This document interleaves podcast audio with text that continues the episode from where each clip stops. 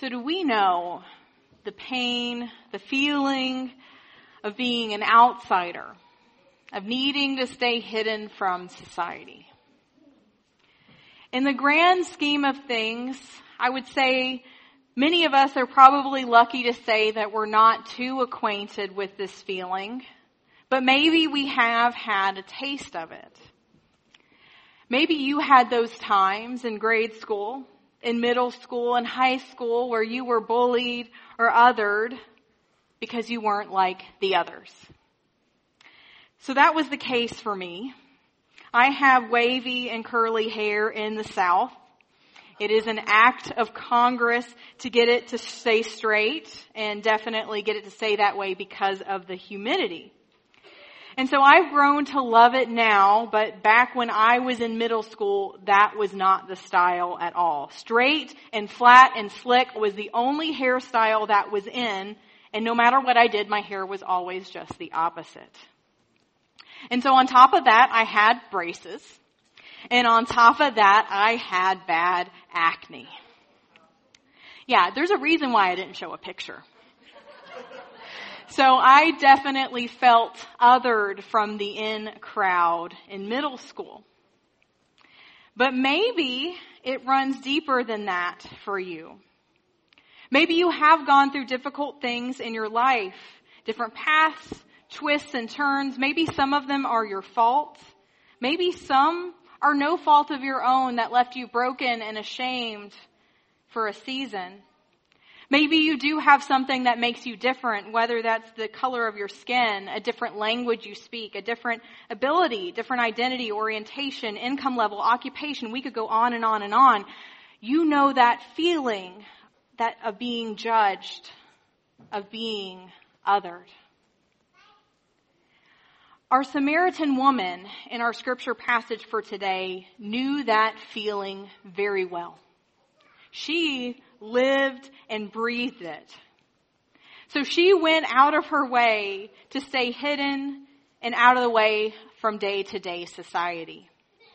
Normally, that trip to get water from the well was a social occasion that all of the women in the village would do together, early in the morning, not in the heat of the day. But she specifically went at a time when she would be alone, so she would not be ostracized by others. As it says in our scripture reading, John chapter four, starting in verse four, Jesus had to go through Samaria. He came to a Samaritan city called Sychar, which was near the land Jacob had given his son Joseph. Jacob's well was there.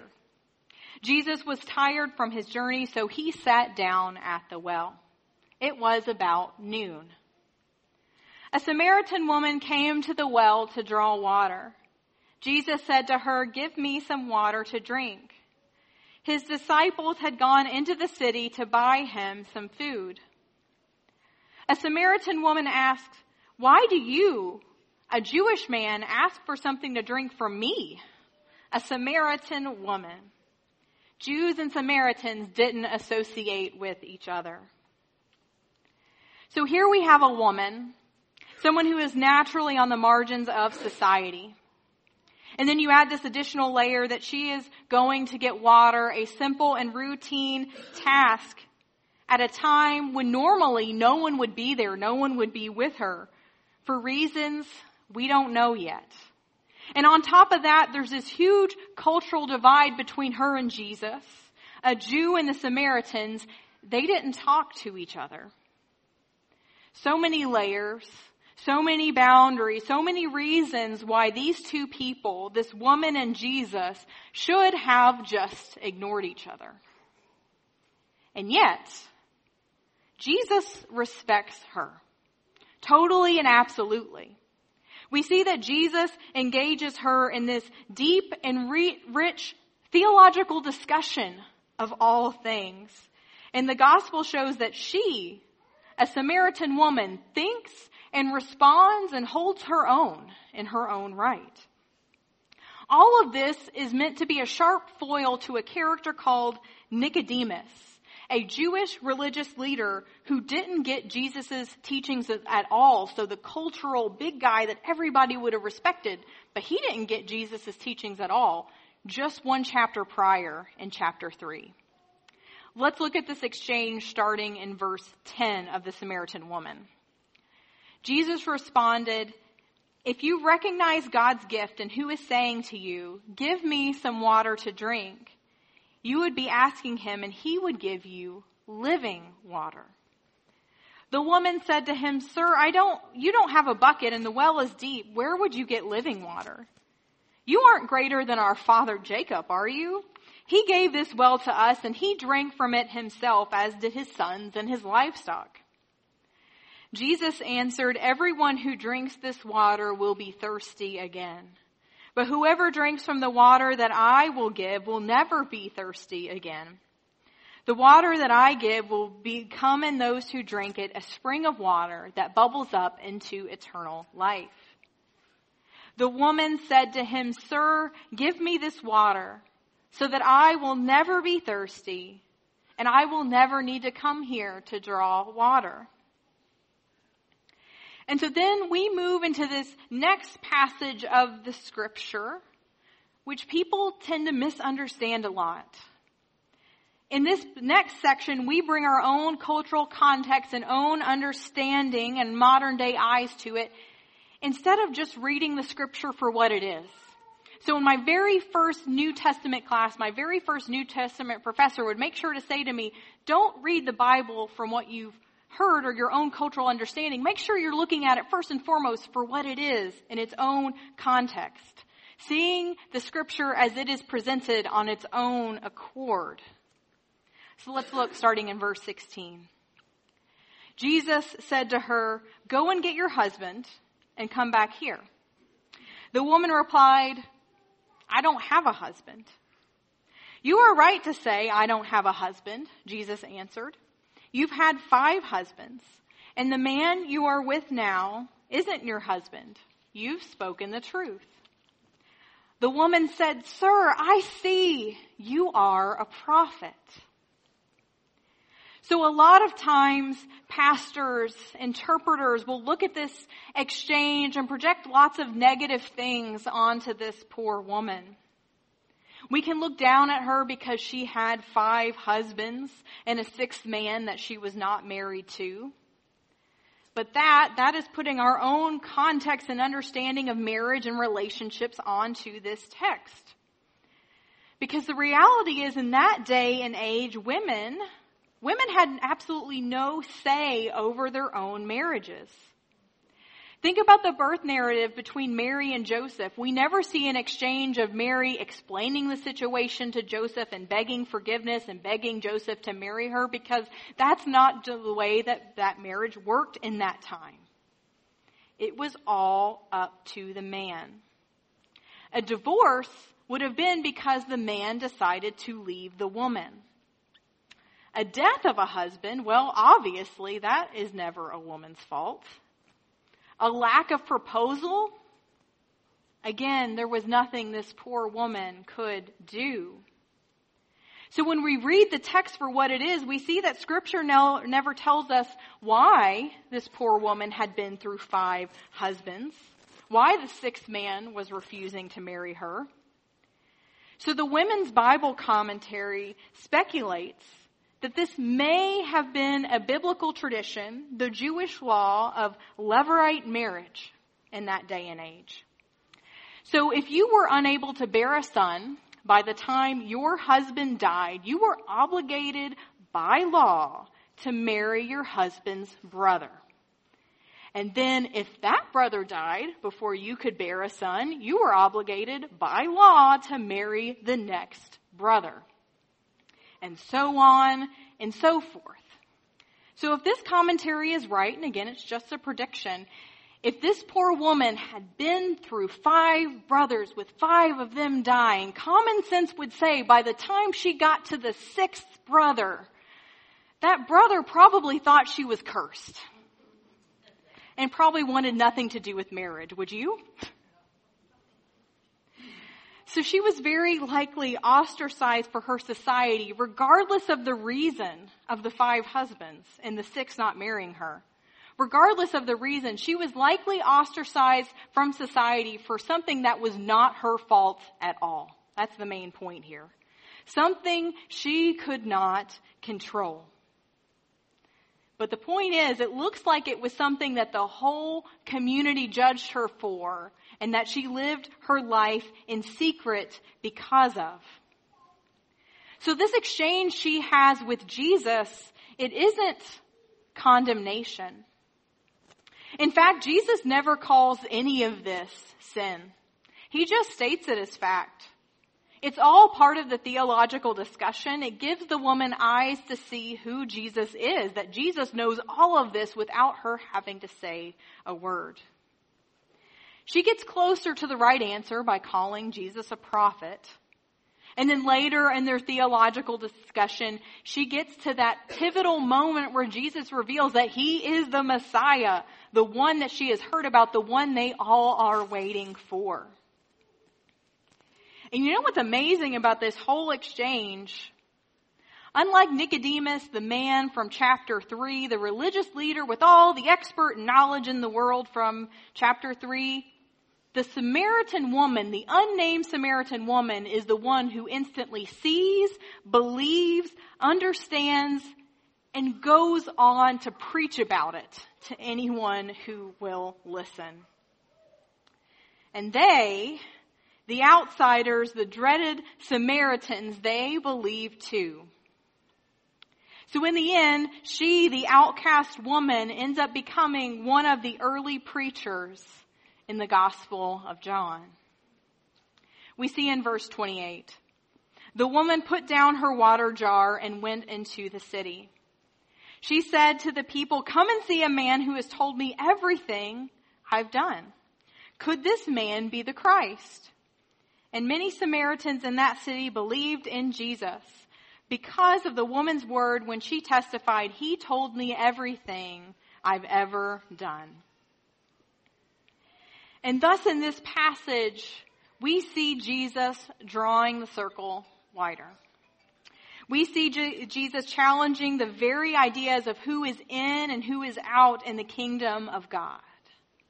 We see Jesus very vividly, very clearly, very intentionally reminding us that God's love for the world is God's love for the whole world. We're reminded of God's love for us exactly as we are, as different as we might be, despite what society might try to label us as. God's love for the whole world, even and maybe especially those folks on the margin. And here's a big one, friends. Here's a big one that is a true but tough teaching of the Christian faith.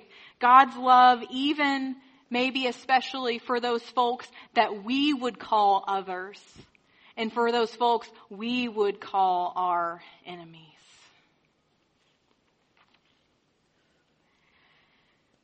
So during my time at Hyde Park United Methodist in Tampa, one of my favorite things that I did was interact with our Open Arms homeless ministry. So many times these folks were like our Samaritan woman. They were pushed to the margins of society, just trying to not be noticed, work hard, get by, pull themselves up into stability. So we had a Bible study for these folks at nine thirty. We usually had fifteen to twenty people show up. It was right after we had offered them breakfast. And we noticed people would usually come to the Bible study first. You know, they didn't really feel welcome yet, despite our insistence, into the worship service, but they would feel welcome into the Bible study. They sought to go to the well at noon when no one else would be there.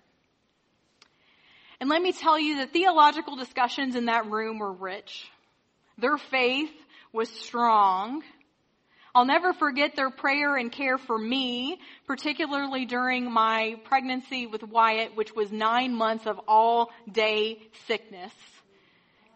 Yeah, and it was sustaining and invaluable. God was there with us, that little circle of friends, surrounded by everything that they had owned, reading from tattered Bibles that they carried with them from their life on the streets. And in reality, this is what the kingdom looks like. It's when people whose society says, these people shouldn't even cross paths, learn to break bread with one another and pray for one another. When we cross the lines of Jew versus Samaritan, gender roles, age differences, ability differences, to see each other as God sees us. So as we continue to live into this call to be a people who cultivate this safe place to explore your faith, what does that look like for us?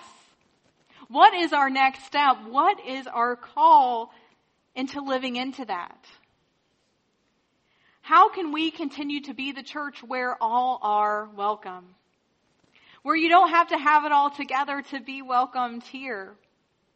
To be noticed, to be appreciated, to be loved as soon as you walk through the door. Where your kids can dance in the back of the fellowship center, and that's okay. It's welcomed, even encouraged. You can dress casually or in your Sunday best, and that's okay. Society might label you as the other, but you will be welcomed and accepted and loved here. It's something that I've seen time and time again at this church. It's like baked into the D N A of who we are. And yet, it's a commitment we must continue to make in order for it to reign true. We must continue to be that place of welcome. We must continue to be a place of love. We must continue to be a place of respect. We must continue to be a place of care. So Jesus gave us the roadmap in this conversation with the Samaritan woman. And it is ours to pick up and decide, where do we go and how do we live this out from here? So as we look forward to a time of welcome in our church, with Easterific, with Palm Sunday, with Easter Sunday, may we be that safe place to explore your faith. May we extend invitations to those who are in need of a safe place to be loved and welcomed into a church family. May we extend hospitality, warmth, and welcome to all people that we see walk through here in the days to come.